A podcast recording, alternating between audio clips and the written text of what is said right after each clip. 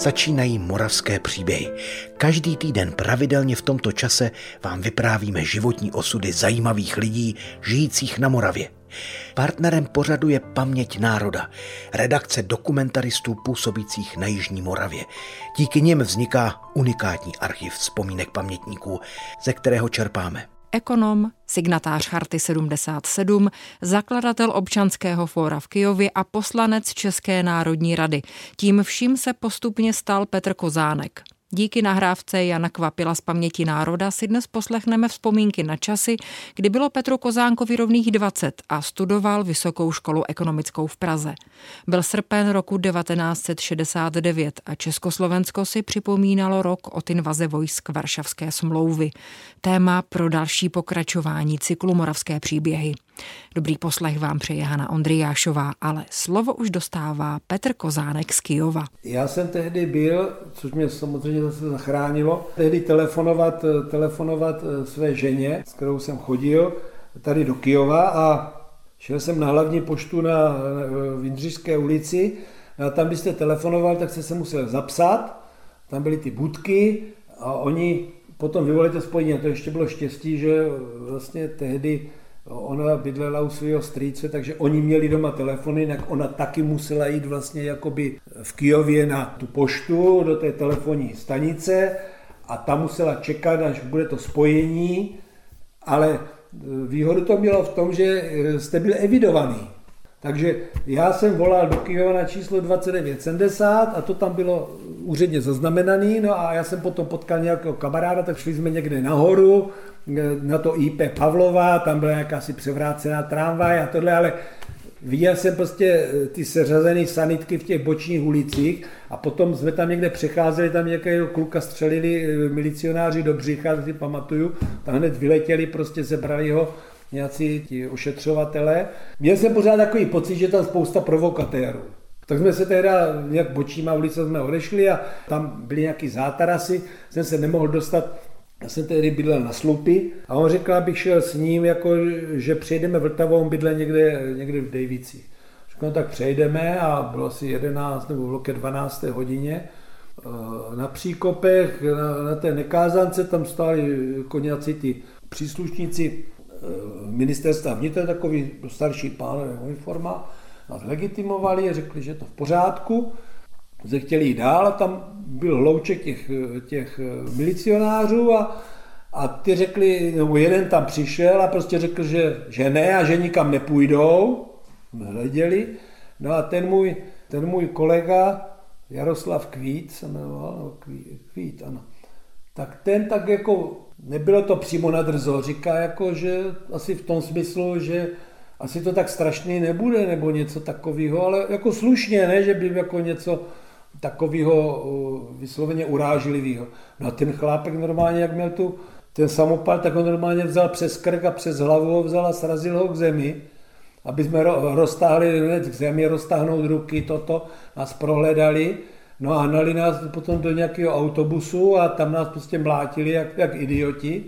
Potom nás si do košířů vezli a do prvního patra, kde si tam už byli prostě kluci eh, nasáčkovaní různě zvraceli a byli, a prostě hro, hrozný divadlo to bylo a, a fakt jako, te, jako furt po té cestě jako, jako, jako mlácení a takový prostě ale nemělo to žádný smysl, jako, že nikdo tam nic nedělal, jako to vás prostě jako mlátili, jako tak vás mlátili, jako že, a řvali a prostě takový ty, prostě idiotský divadlo.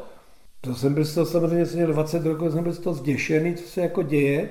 No a tak jsme tam do večer, nebo do, do rána nějak byli, potom nás postupně vozili na Pankrác. Na té Pankráci, pamatuju, nás bylo 15 na nějaké celé pro dva lidi. No a to si nás tak nadspali, bez dek, bez čeho, prostě jsme museli spát na zemi, jenom tak, jak, jak, jak tohle. A bez toaletního papíru, jako nic jako. A e, tam nebylo ani umývadlo, a e, tam jste se mohl mít tak, že jste musel zabouchat a po, požádat toho dozorce, aby vám spláchli jako záchod. To splachování bylo z druhé strany. Takže vy jste šel na záchod no a když jste se chtěl umít, tak jste musel i pít tu vodu z toho, jako z toho záchoda. Jako. My nedostali vůbec žádnou vodu. No tak jsme tam byli přes měsíc, potom postupně někoho jako, třeba nás, jsem byl třeba desátý, nebo já nevím kolikátý, si pamatuju, že jsme dělali eh, nějaký chlebový kuličky s těma číslama, možná, že to mám ještě někde tu kostku s tím, s tím číslem. No a tak mě propustili. Jo, já jsem říkal to ještě, a to, byly ty výslechy, oni měli fotografie, jsem říkal, že jsem nikde nebyl, no a jsem pořád tvrdil, že jsem šel telefonovat a hotovo, a to oni samozřejmě věděli. No a oni potom chodili s nějakýma fotografiemi, kdo měl nějakou kostku v ruce nebo něco takového, tak hledali nějaký ksichty podle toho. Tak samozřejmě já jsem nikde nebyl, takže jako nic na mě neměli. Potom vás vytáhli a prostě vás vystrčili před dveře, tam udělali takovouhle škvíru, vy jste se musel protáhnout přes ty pneumatické dveře a vykopli vás ven. Jako.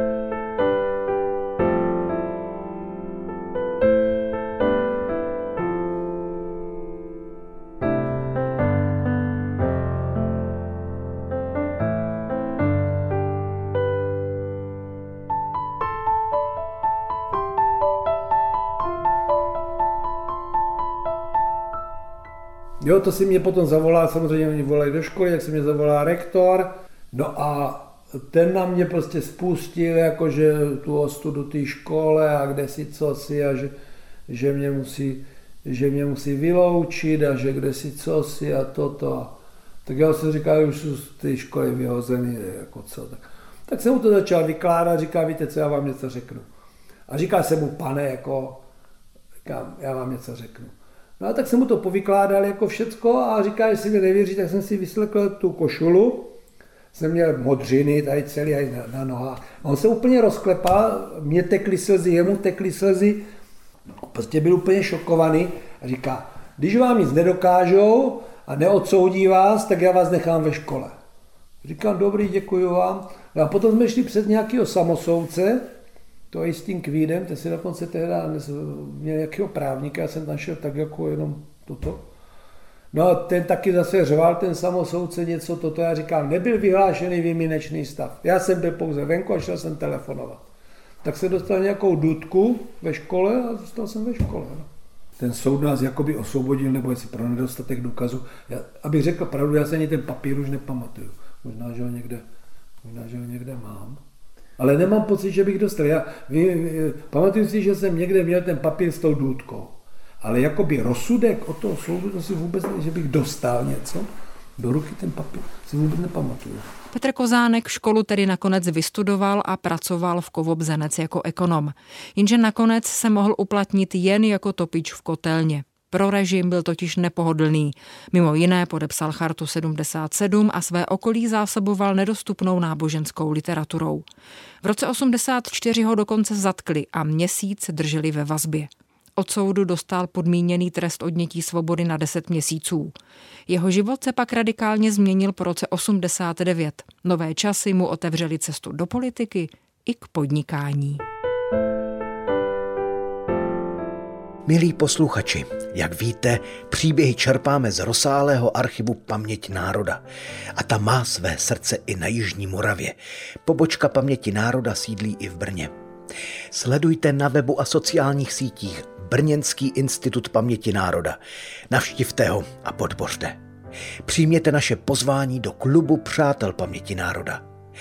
Díky vám zdokumentujeme paměť Moravy. Vše najdete na webu paměťnároda.cz. Děkujeme.